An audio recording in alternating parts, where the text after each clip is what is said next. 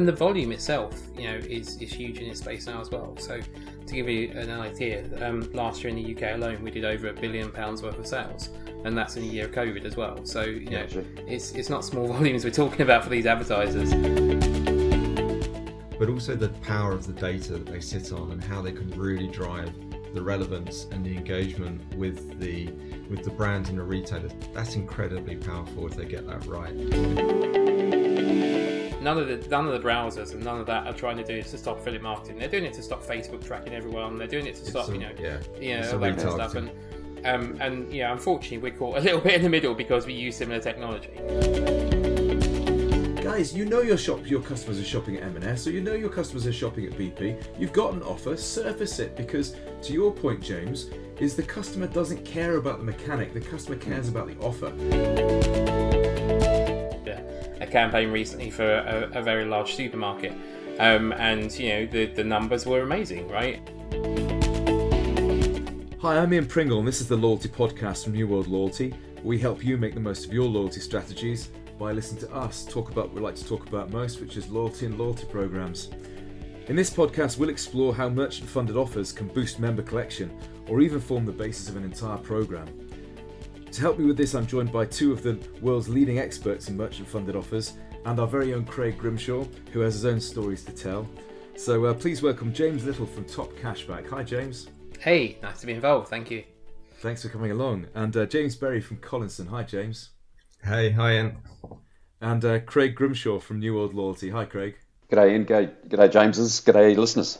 I know the James bit's going to be a bit confusing. I think we're going to have That'll to be have fun. J- J- James Little. so James Little and Berry. I think we're going to have to go for, if you don't mind. So um, to get us started tonight, can we just give a brief introduction to yourselves and and your experience in merchant funded offers?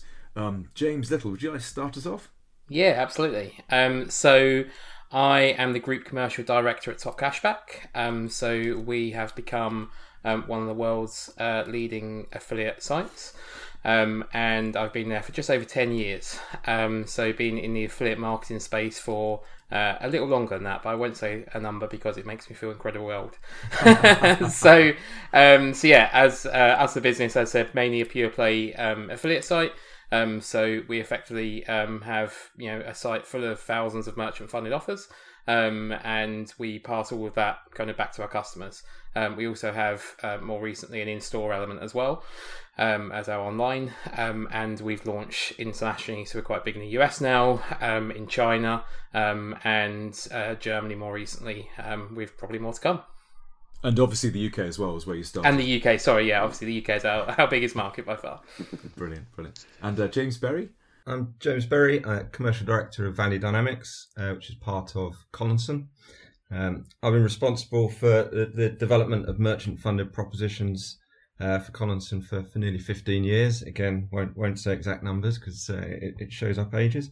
Um, after initially taking on global affiliate program launches of some of our B2C travel products, um, I then developed solutions for clients across travel and financial services in multiple markets, uh, with a focus really on, on loyalty program currency, um, so principally earning points and miles through a merchant funded model.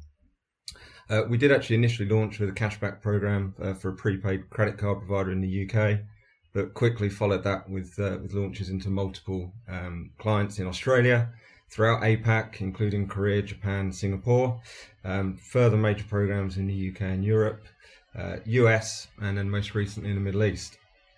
Uh, we offer solutions that utilize the traditional affiliate performance marketing model, very similar to Top Cashback, um, as well as card linked offers uh, for programs including Virgin Australia, Commonwealth Bank Australia, Singapore Airlines, Asia Miles, Flying Blue, Emirates, Virgin Atlantic, Virgin Red, British Airways, Aer Lingus, Vueling, uh, amongst many others. Um, it's, like, it's like frequent flyer bingo there, isn't it? It's like, yeah. and, and, I don't get benefits from all, I can tell you that. Um, so, but supporting both on and offline merchants and partners to gain uh, distribution and prominence through our, our client programs. And you're talking about raising hundreds of thousands, if not millions, for these companies through merchant funded offers. Yes, it's it's seen as a, a, merchant funded in, in, in name is obviously there to help drive the funding of the of the consumer proposition, so the, the end user value within that within that dynamic. Um, but it can also be seen as a revenue channel in its own right, and that's obviously a very important element of the proposition. Yeah, yeah. And uh, Craig? Uh, thanks, Ian, and nice to hear uh, the, the background to the other Jameses. Um, I've done. I was thinking about the definition of merchant-funded rewards because uh, being in coalition programs, you could almost say they're merchant merchant-funded rewards in a way. But um, about eight years ago, I was involved in a card-linked offer for a, a bank in New Zealand and putting the whole program in play, uh, which was an intriguing um, component, looking at the, the, the quality of the data that you get or don't get uh, from through the data uh, through the banking network and the payment network uh, through to putting an affiliate more proposition uh, into the market as well. So uh, had a, a, a variety of um, experiences in the merchant funded space. Brilliant. And um, and I'm Ian Pringle. I think everyone knows me from the podcast.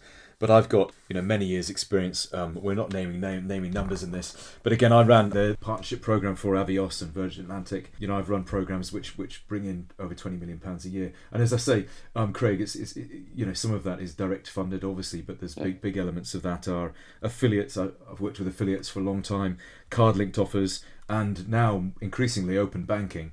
So I think there's there's Yeah. there's lots of different mechanics that can be that can be put under the umbrella of merchant funded month funded offers. And um, yes, I think I've I've probably been around the block several times as well on this. So can someone kick us off? Um, James, could you or James Little, could you give us a quick explanation of what merchant funders are, are and how they work, the sort of fundamentals of, of the moving parts? Yeah, so I guess um, just looking at kind of the online perspective to start with, um, and via kind of traditional affiliate programs. Um, so effectively, um, as I said, we work with over 4,000 retailers in the UK alone. Um, and effectively, we use the affiliate programs um, on affiliate networks such as Awin or Trade or CJ, um, or more recently, people like Impact and Partnerize. So effectively, the uh, advertiser goes and launches an affiliate program, and that's not just for cashback and, and loyalty. That's for you know content, um, coupons, uh, paid search, you know whatever else it might be, different kind of types of um, of marketing channels. Um, and we you know take those offers and we put them on our site. We don't keep any of them or any of the ca- any of the commission that we get, but effectively we get paid a commission. So let's say that's um, Booking.com paying us you know ten percent for argument's sake. Um, so we take that 10% commission that they're paying for the sales, and then we effectively pass that back to our customer. Um, and um, that's kind of our, our model that's got us to where we are today. So effectively, it's the it's the advertisers paying commission, and it's us that take that commission and pass it back to the customer. And and James Berry, does that work similarly all, all around the world? Does does it work culturally and also technically around the world? Yeah, Yes, there's certainly a lot of consistency. I, I, I guess just just to kind of expand a little bit on how we would position and and, and, and talk to retailers in this model, because that there has to be some education, particularly as you're going into some of the newer markets and you're educating on, on the opportunity and also the, the mechanics that sit behind it. So it's very much about driving the value that they get from marketing and distribution effectively with no upfront cost. They're only paying on a completed action. Now, typically that is for a, a transaction, a sale, so they're paying a percentage back for that sale. But there could be other things that, that are being rewarded or, or, or commissioned on that basis as well. That could be um, a download, uh, an app install, or completion of, of, of data as part of a data collection process. And it's some of those mechanics that we see differently in different markets. Markets like India, it's very much about um, on, on a cost per download or a cost per per app install basis. So so there are some differences by market, but really the core markets as we've seen them from starting in the US into UK and then, and then out to, to Australia has, has pre- predominantly been driven by the, the CPA, the cost per acquisition model. Yeah.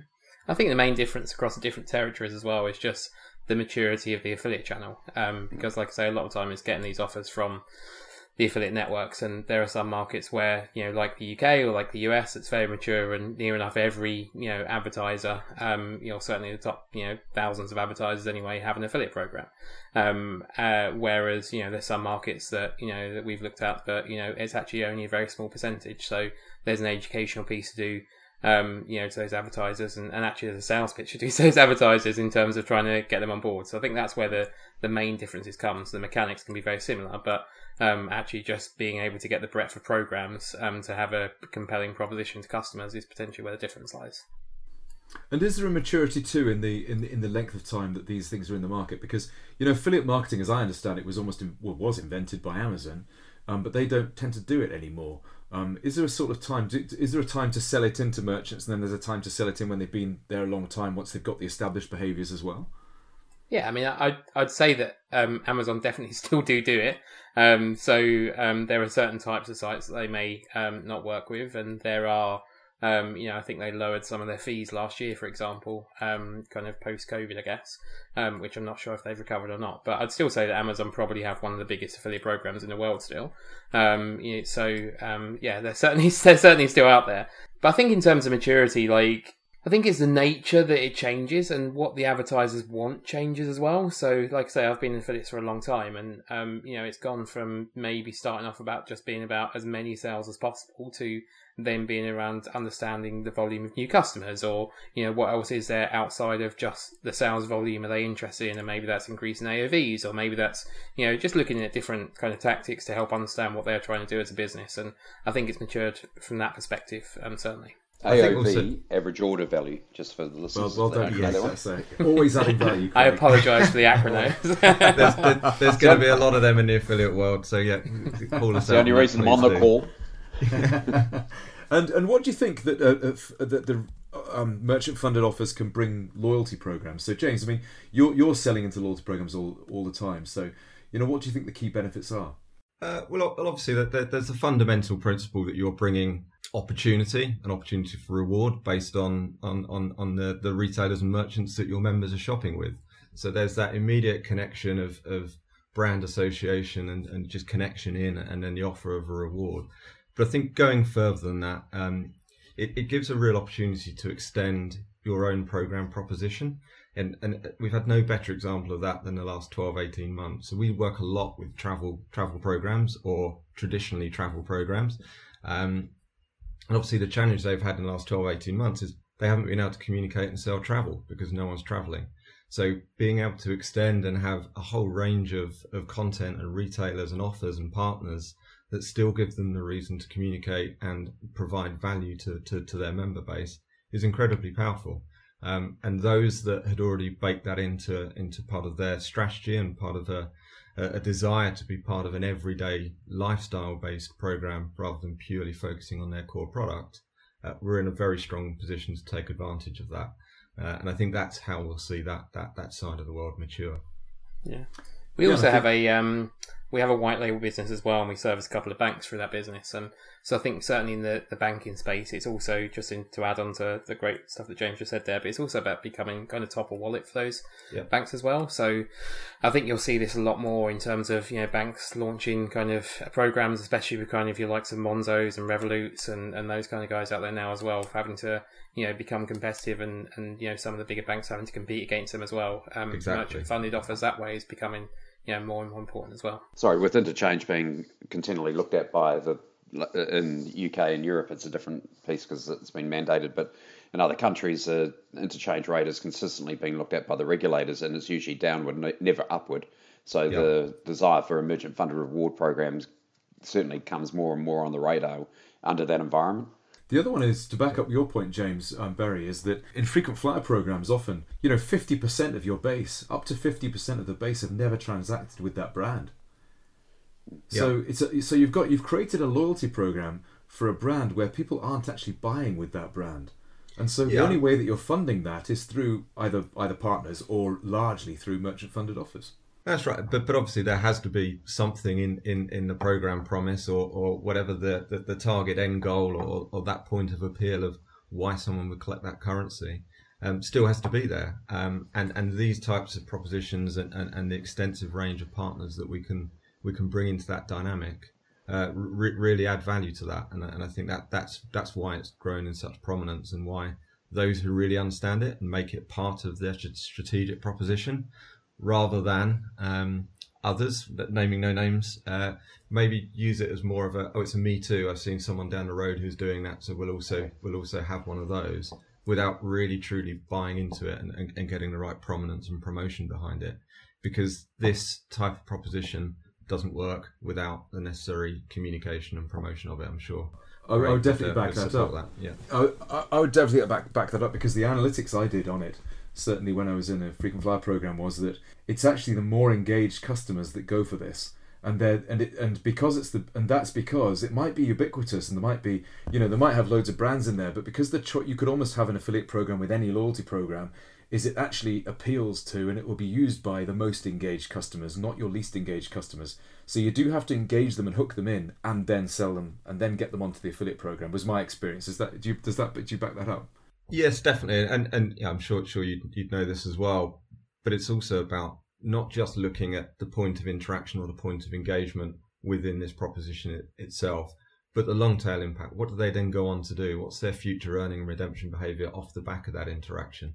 Um, and that's incredibly powerful data, and just understanding how engaging people in more collection mechanics or more earning mechanics broadening that that connection point just creates a stronger connection into the program. And I think yeah, back to James Little's point on, on on the banking and financial services, completely agree with that. I guess going the other way, you know, the neo banks and the challenger banks coming in are, are again forcing the more traditional banks to, to think, well, hang on, we, we we've got a threat here and we could be losing share of wallet, and particularly as that comes to a digital wallet and you know virtual wallets, it, it, it's it's incredibly important to have a reason to to to choose a particular um, card program or, or, or card selection to, to, to make your transactions, and anything you can do to, to, to get front of mind is is incredibly powerful.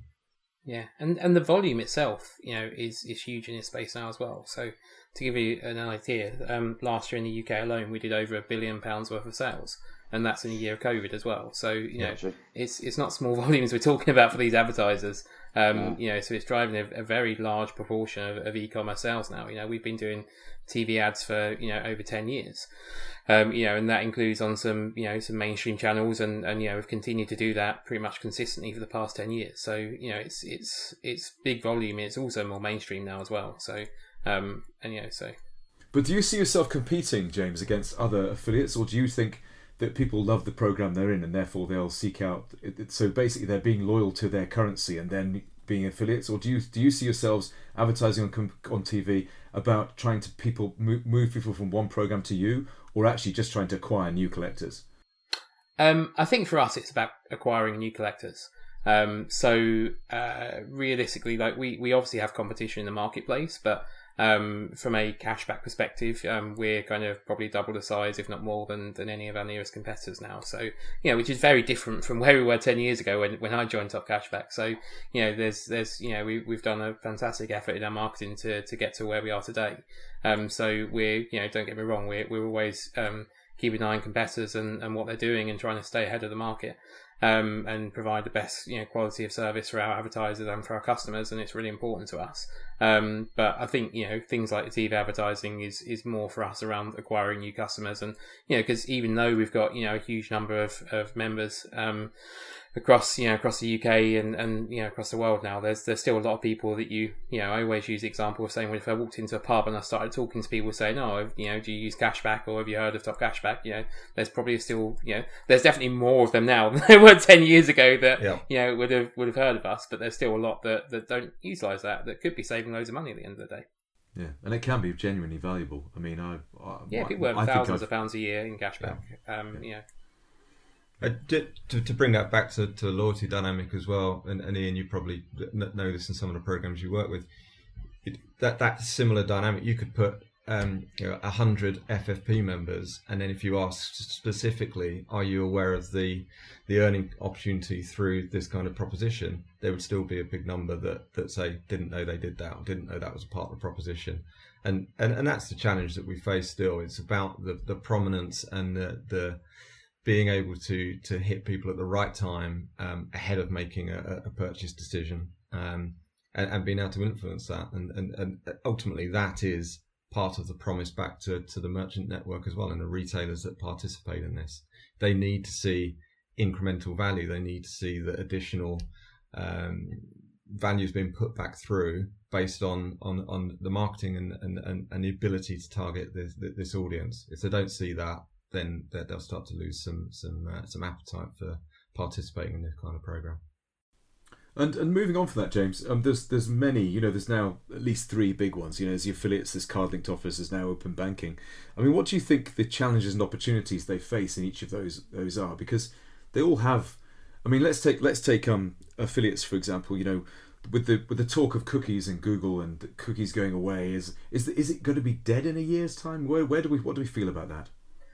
No, not at all. Um, I think ultimately, like it will drive more innovation. So I think it's a good thing for the industry to an extent, um, because you know there, there's always been a certain number of sales that, for whatever reason, don't track, and we have this massive process where customers can come to us and say, "I made this order, but it hasn't shown up in my cashback account," and we have to go take that to the merchants. And you know, it's it's a very time consuming, and and one of the things that probably you know means that it's more difficult for competitors to launch in the market as well. I guess, right? Um, and because it's always relied on cookies, actually, you know, with the the move away from cookies or third party cookies, certainly, um, you know, anything that is that drives towards improving tracking, and you know, because I think you know, I wouldn't like to say that um, that innovation hasn't happened in the channel and from a tracking perspective, but realistically, like a lot of the technology that you know up until now has been, or up until recently anyway, has been used has been the same as what it was, you know, 15, 20 years ago. Um, so I think you know being forced, you know, or some of the affiliate networks being forced to actually have to find other ways of tracking sales and better ways of tracking sales will actually hopefully improve overall um, the industry because actually it means that you know some of those ones that are dropping out won't happen anymore. Um, I think going to your question around um, card linked, for example, and open banking. Um, I think the main change there from what we've seen, because we do a bit of card linking, um, as James Berry, so it'll be interesting to, to hear his perspective um, is is a lot of it is just getting the retailers on board. Um, you know, I think what the affiliate networks have done because they've been around for so long is, like I say, near enough every you know large merchant has an affiliate program. Um, whereas um, you know, card linked, um, it's a much more difficult sell um, because number one, you don't get as much data. Um, so you know, all you can really generally see, and there's some there's some changes to this and some advancement in technology. Don't get me wrong, but all you can generally see from a merchant perspective is a sale happened at this date on this time, you know, at this store potentially. But you can't see what they've purchased, and returns are very difficult um, to monitor at times. Um, and there's lots of challenges within that space. And then also there's like, where's the budget going to come from? Mm. Um, you know, with affiliates, it's online sales. With card linking, it can be a bit of both. Um, but you know, they, you know, one of the challenges that we found is saying, well, when we've got a merchant that wants to do it, they're saying, you know, we have a lot of online contacts, and they're saying, well, I don't think this comes out of my budget because you're driving sales in store, and but then, you know, I remember I've had conversations with some merchants in the past, and I say, "Oh, well, have you spoke to your in-store team?" And like, "Oh, I wouldn't even know who to speak to." You know, not in the same building, right? So, yeah. you know, that's that's definitely been a, a challenge, and I think will continue to be so. And I think that's where the you know some of card linking is is it's definitely advancing. And we're getting more merchants on board. Don't get me wrong, but I think you know over the years um, that card linking has been around, that has been the biggest challenge certainly a very common challenge. I mean, I've, I've, if you want to do an affiliate deal, they just say, "Oh, just speak to the guy in digital marketing," and of course he knows what's what's up. But if you get to card linking, it's like because there's all these challenges, you have to speak to the marketing director, and then as soon as that happens, good luck with that conversation because you, are not going to get hold of him for months, let alone um, if he wants yeah, to speak I to mean, you. I, I think that that is starting to change. I think I think the forward-looking retailers um, do see that actually. It, maybe it's a continuation of a performance marketing channel and, and actually give that budget and ownership and decision making process into that. They can then holistically look at, at, how that's being driven from a single budget. Um, and we've certainly seen some advancement in, in, in that space. Um, but other, other than that, it, it really is the hard yards out in the street. You know, it's, it's, it's having the right people having the right conversations and it's, it's back to that education piece. Um, the beauty of the affiliate marketing model is that you know, the programs existed, the budgets existed, the mechanics existed, and it was relatively easy to plug into. You could almost start with fairly passive relationships. You just get accepted onto a program and, and, and you're off and running. With this one, you need to be having the right conversations. You need to have the right selling and the right the right value story behind it to, to, to get that buy-in. Um, and, and, and that's time and effort, but but hopefully the payback's there. Yeah, but then there's there's also the deduplication, you know, because how do you stop a customer using their bank card and still using top cashback for argument's sake? Yeah. And there's no match up between that relationship at the moment as well. So, um, you know, there's there's there's a long way for that to come, and and you know we we've you know we've invested in card linking for a number of years. Um, you know, back to the days when we were PCI, you know, level one compliant, and you know, I'm sure you may well appreciate how how difficult and uh, Yeah. that can be to do, right? So, um, but yeah, and I, I definitely see, I, I definitely agree. Like there there are more um, merchants that are getting involved, but but realistically, you know, you look, you know, eight years ago or so when we started doing cardling, it's not many more. Um, so you know that is going to be the big challenge, and um, like I say, I think we are seeing some some great advancements. Then COVID happened, and you know we're certainly looking at you know install Martha Card Link, and then all the stores shut down. So Yeah. um, you know, but I think that, you know that certainly didn't um, help, did it? The fact that um, COVID shut all the, as you know, Cardlink offers works best in, in bricks and mortar, and for a year it's been shut, and, and hopefully it'll be it'll come back. But there are some there are some fundamentals need to be uh, need, need to be sorted out, and, and open banking may be may be some of a solution to that. But I think the thing with with card linked offers and open banking is what one solves some problems and the, and it just causes others. So you know I think there's again quite a lot of water to go under that bridge. I think. I- I'm I just think uh, that- intrigued on um, the comment uh, about the technology piece with the affiliate networks because, uh, as uh, James Little said, the technology hasn't been looked at for a while, and with the cookie change, uh, policy change, how do you see the, the networks responding to that in a bit more detail? I'm intrigued on that because there, there- there's always been an issue with tracking the the transaction sometimes and whether the transaction flows through and, and having been involved in implementing an affiliate more um, and dealing with the networks, the technology hasn't been that flash. How do you see that the work they're doing, and have you got a bit more uh, definition of what's being done? So um, there is a lot of advancement, right? So um, the the main thing around cookies though is the lack of reliance on or what is going is third party cookies, right? Um, now I'm not a massive tech person, so excuse my ignorance when I get any of what I'm about to say wrong. Um, but ultimately, um, Disclaimer. yeah, absolutely. Um, but ultimately, like I think effectively the, the cookie itself used to live on the domain of you know the affiliate network. Let's call that AWIN, just using them as an example, right? Um, so AWIN would used to say we've got this cookie, it's AWIN, and then when it get onto the confirmation page on the merchant site, it would look and say, does the AWIN cookie exist? Yes or no? Read the details from it. Away you go. That's the thing that's being shut down.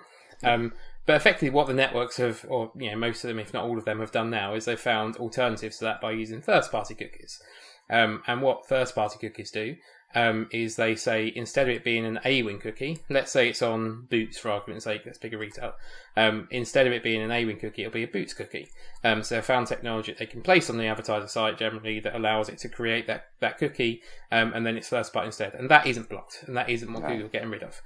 Um, now that still has its own challenges because there's still certain parts of ITP that you know, for example, that block first party cookies after a set period of time. So gone are the days where you can have a 30 day, 60 day, you know, 360 day cookie. Um, you know, that that's out the window. Um, and and you know, and there will be more challenges because you know, especially Apple pushing this quite a lot, and affiliate marketing's got caught in the middle a little bit. Like none of the none of the browsers and none of that are trying to do this to stop affiliate marketing. They're doing it to stop Facebook tracking everyone. They're doing it to It's stop, some- you know, yeah, you know, all that kind of stuff. And um, and yeah, unfortunately, we're caught a little bit in the middle because we use similar technology.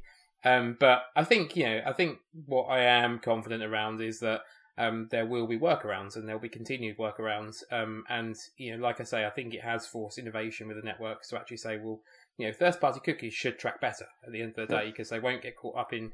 You know, there were still some networks that were getting the cookies caught up in, you know, in um, antivirus checks and stuff like that, for example, and that won't really happen anymore. So it's it's definitely brought improvement, but there's still a long way to go, and I'm still there's I'm sure there's still tech challenges ahead, certainly. Yeah, and I think I think just to add to that again with the with the same tech disclaimer, um, but but other other provisions for for being able to track the sale will be things like you know, fingerprint tracking, so building a profile of someone across across devices, um, cookieless tracking, server to server type tracking. So th- there's plenty of mechanics out there, but I think as James said, none of them are hundred percent perfect. But we'll see probably the accelerated evolution and, and continuation of some of those. And yeah, affiliate marketing, we've both been in it for, for a number of years. There's always something that comes along that says, oh, it's, you know, affiliate marketing is going to be dead because of X. It, it's very, um, very resilient. It's very nimble and it continues to evolve and innovate. And, and it will definitely still be around to answer your question here. Yeah, and and, and is is card linked offers an answer? So I see an increasing number of, of online retailers turning up in card linked offers. What what do you think problem that's solving for them? I think. Look, I think one of the challenges, if we step back from all of this, you know, affiliate marketing is great. We could we could talk about it all day long. Some of the card linked and, and open banking technology is exciting, but ultimately the customer doesn't care about any of that. They Yeah. want it to be simple. They want to be able to understand it, and they want whatever the promise is, whether it's cashback or rewards, to be available to them as soon as possible. Any points of friction, any points of delay that that, that, that causes anything not for that not to happen, creates uncertainty. Um, so I think I think it's much more about working through.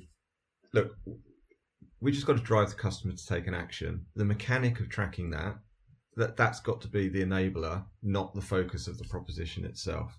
And I think card linking and card linking being also the ability to track online activity, as long as there's some of the mechanics and dynamics around the attribution and, and the deduplication.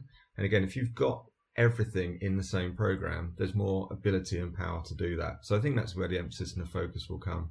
It'll be working on the data, uh, working much more closely to understand where that crossover and, and duplication sits, but ultimately to achieve two things. One is to be able to demonstrate the value back to, to the merchant. Ultimately, they're paying for this. And B, it, uh, it, it's the, the, the, the, the value and a promise to, to the consumer that they are being rewarded for the action that they were asked to perform. I think the other thing as well, though, is going back to your question over was it solve? Um, I think for you know we have seen kind of more even the affiliate networks get involved with card linking now, and you would say, well, why are they doing that? They've got their own tracking technology. I think what it solves for them is I think there are certain new types of publishers that are using only card linking, um, and and the banks and the neobanks etc. is a good example of this. Um, that say I don't want to use a link that a customer has to click on. I want to you know them to just get the cashback. Um, now uh, I would uh, query how incremental that is. Going back to James's point earlier on, um, and I think that question will certainly be coming for a lot of people because you can see, you know, um, there are some large um, card linking providers who you know don't have any form of activation, for example, or any form of the customer having to just put their cut their details in once and then getting cash back by surprise. Activation meaning Um, you, click a. They have to click to link, yeah, exactly, or click to save the offer onto their card or whatever. and yeah. people like Amex do that quite well, but there's some that don't. Um, and I think that is a you know they're they're you know maybe if it's a targeted offer only available to certain customers, there are some reasons why that can be a, a good thing. But I do think like there are question marks over that, and I think that is something that um, will you know it's still quite immature, and I think there will be question marks, you know, from advertisers as that continues. But I think going back to the point I was making, though, that what does it solve? Is it means that they can hopefully find an area, or the affiliate networks will find an area of the market they're not currently cover off that can potentially provide some really good volume and some really good commissions because the network generally will make money, you know, when sales happen as well. So they're looking at ways in which they can, you know, get involved in there and not lose that to another channel, um, and you know, to try and you know keep that within the affiliate space, um, which I think is the right thing to do. Um, it is the right thing to do. I do struggle with it with the neobanks though because you need to you need to get critical mass. If I'm a if I'm a publisher, I want my offer to go to as many people as possible. And if I'm publishing on multiple neobanks, I just have to accept that there's going to be duplication in there until someone can sort that duplicate problem. And I don't want to go on about that, but um, I know I think it's a it, it's kind of waiting. I think it's it's waiting to reach critical mass, and if it reaches critical mass, it'll have to solve some some some pretty fundamentals. Yeah, look, I, I agree. Look, I think I think you could do a whole podcast on uh, on, on Maybe on- should. Maybe we should. on card linking. Um, but I guess to, to, to kind of broaden it again to the to the merchant funded proposition, as long as you're able to demonstrate the value, and I think I think you're right. It's it's about the tipping point. It's about creating enough volume that you create a need to be part of it, and it almost becomes a, a, an obvious choice from a marketing channel and, and, and distribution perspective.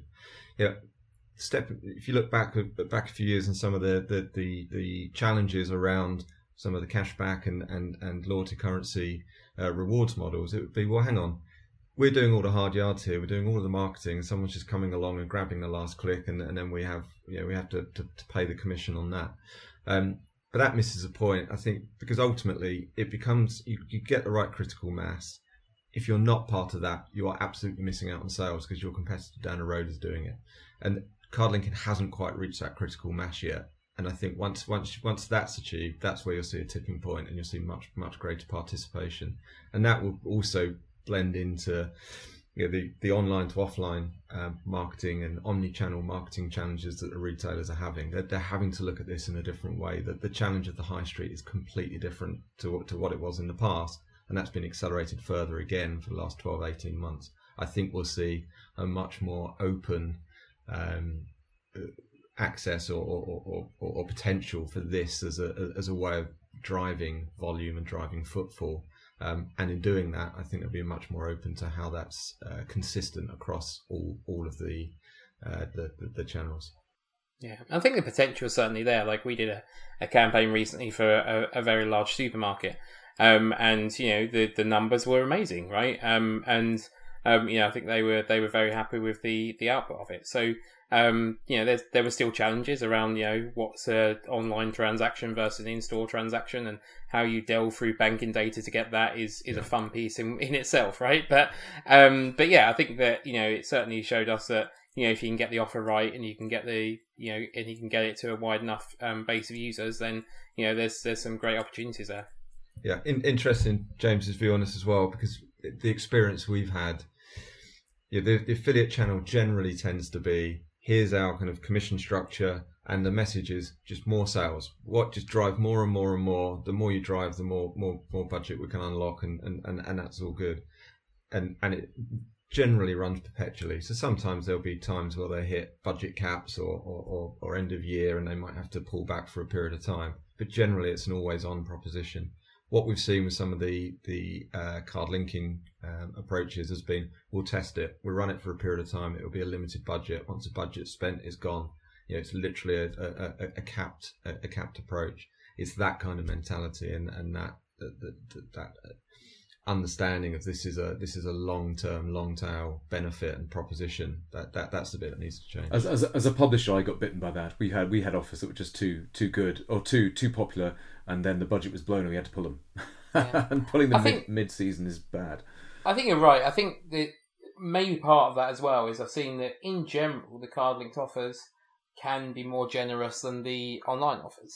Um, as the always on offers. So when they've when they have tested um, some of these offers, we found that they can be, you know, they can be some great rates for customers. Um, and you know that isn't something that necessarily is something they're going to be able to maintain for for a long time.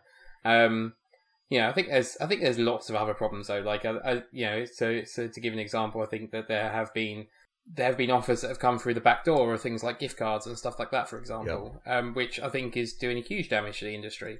Um, and you know, there's you know, um, you know, we won't go into the details of, of any of it, but I think that um, that is is still raw in a lot of um, advertisers' um, yeah. minds as well. And and you know, and even you know, I spoke to one advertiser recently and said, "But you're live on this other platform," and they're like, "Yeah, we know, but we don't know how. We don't know where that money's coming from. You know, they didn't even know internally because it was coming through a B two B team, right? So, you know, this, that's why the industry in, in that respect is still is still very mature and and and really needs to needs to change soon because that that will cause long term issues where you know some of these merchants will will have a bad experience and, and not want to get involved again.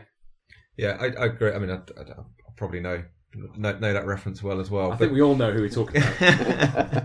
uh, but but no, you know, it, it's a, it's the approach. This is a partnership. This is a partnership model at, at, the heart of it, and you have to respect, therefore, all of all of the constituent parts that that, that, that make that up. If you get that balance right, and and you create the right. Uh, dynamic value exchange, then then then that's when that's when you're going to win um, in the long term, and and everyone will, will see the benefit and and and and the upside of, uh, this type of proposition.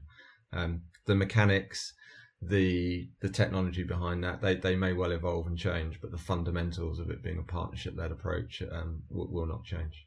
So, what would your advice be for someone else running a program, either running a program by themselves, James, or running a program as a to, to having as with with merchant funding offers as part of the proposition? What would your single piece of advice be to um, to help them out? Well, don't do it. You know, just get all the customers to come across Top Cashback, obviously. But, but, um, but you've got white labels, so if you're, if you're advising one of your white labels clients, what would you say to them, James? Yeah, I think I think at the end of the day, like I think if something like going out there, they need to they need to understand like the right proposition and what they're going to be providing for those customers. And this is what we talk about to the white labels. We say, look, at the end of the day, like when you look at you know our own propositions at Top Cashback, for example, like we're paying all that commission back to the customer. So saying, you know, if you're going to you know you know partner up with us and you know we you know, what are you going to be paying back to the customer? And like, why would a customer go through you and not go through, you know, Top Cashback or, or, you know, there are other cashback sites out there, obviously. Um, you know, so it's about understanding that proposition, understand like what, what have you got to offer your customers that's going to make them, you know, run this campaign via you? And is that because they're not educated? Is that because, you know, around these other sites because they're not online savvy, for example, or whatever else? Or is it because actually, you know, this is something that you can give them compelling around payment speeds or, you know, whatever else it might be? Um, so I think for me, it's about trying to understand actually, like, you know, how can they compete and what are they going to do that, you know, that, you know, provides a different experience. And uh, Craig, would you what would you add to that? What would you what would you give advice to your clients? Uh, the the thing I look at is it provide dependent again dependent upon the client um, and dependent upon the uh, regionality of the client as well. That's a disclaimer.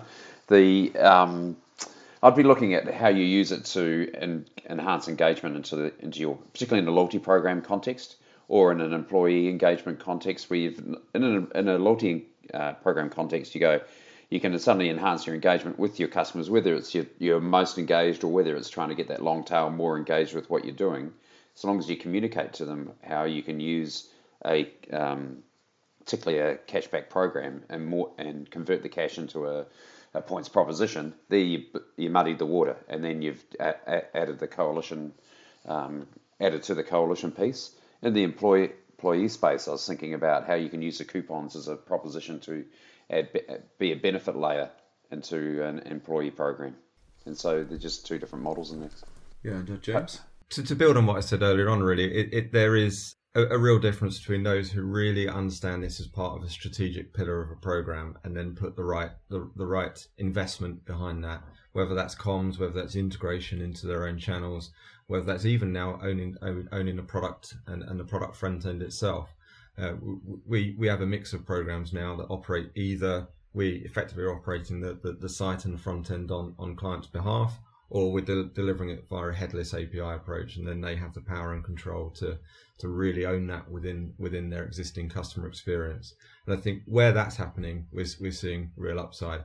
If you just bolt it on at the back end and expect it to work, it, it, it's not going to. That that that's that's that's where the challenge will be.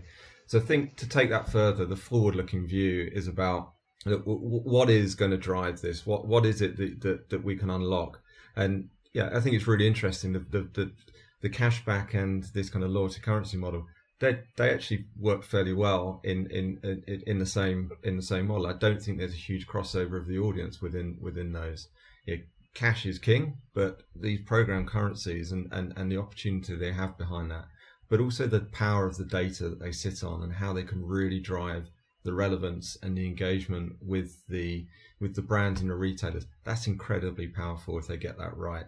If they can commit to, to the communication and the marketing based on targeting specific profiles of people, that's where the real value is. And, and that was my piece of advice. So my piece of advice would be when I've been working at frequent flyer programs, I've done the analysis where you look at the top top twenty top 20 brands on their co-brand so that you know that their shoppers are shopping at those brands and yet it would take you five, ten clicks to go and find that brand and yep. down different rabbit holes and i've just said guys you know your shop your customers are shopping at m&s so you know your customers are shopping at bp you've got an offer surface it because to your point james is the customer doesn't care about the mechanic the customer cares mm. about the offer so program managers think about the channel, they think about card linked offers and affiliates. I say don't. Think about the brand and serve that up and then tell them how they get it. Don't do yeah. it the other way around. Exactly. Yeah. No, totally agree. And definitely agree on the communications. Def, you just got to communicate, communicate, communicate. And the challenge I had uh, with one client was uh, they we put the model in. Um, they liked the, the, concept of the model, had it going, and then the fight was getting awareness within the email uh, newsletter out to their customers to raise the awareness of them all. And as a result, they said, "Oh, we're not getting enough value going through it, so we're going to get rid of them all." And you go, man, that's just a short-sighted approach on it. Yeah, I, I, think I think the other thing, yeah, we touched on the fact that technology, yeah, ultimately, these are technology platforms or, or technology solutions technology is an enabler, it's not the solution in itself. And I think we see a lot of people come into the market or, or have a bit of new tech and people get distracted by a new shiny thing. That's that's human nature. But actually look beyond look beyond that. Look at a holistic view of the customer experience. James touched on it earlier on. It's it's not something you necessarily want to talk about every day in some of the operational detail and nitty gritty. But claims management and managing the customer experience beyond that first point of interaction is incredibly important um, and just being delivering customer excellence across every single touch point there are many many things that are layered into that, and I think it, it does make it, it, it it's a very simple proposition and, and, and relatively simple to build a bit of tech that does it. But to get into the complexity of delivering that excellence across the touch points is is very difficult, and I think there are real barriers to entry as a result of that. Perfect. Well, on that on that point, I'd just like to say thank you very much to my guests tonight. So thank you very much, James Little, No worries. Thank you for having me. and thanks James Berry, Thank you. Yeah, thanks, Ian. and thanks for getting up early in the morning, Craig Grimshaw. No worries at all. Thanks, everyone.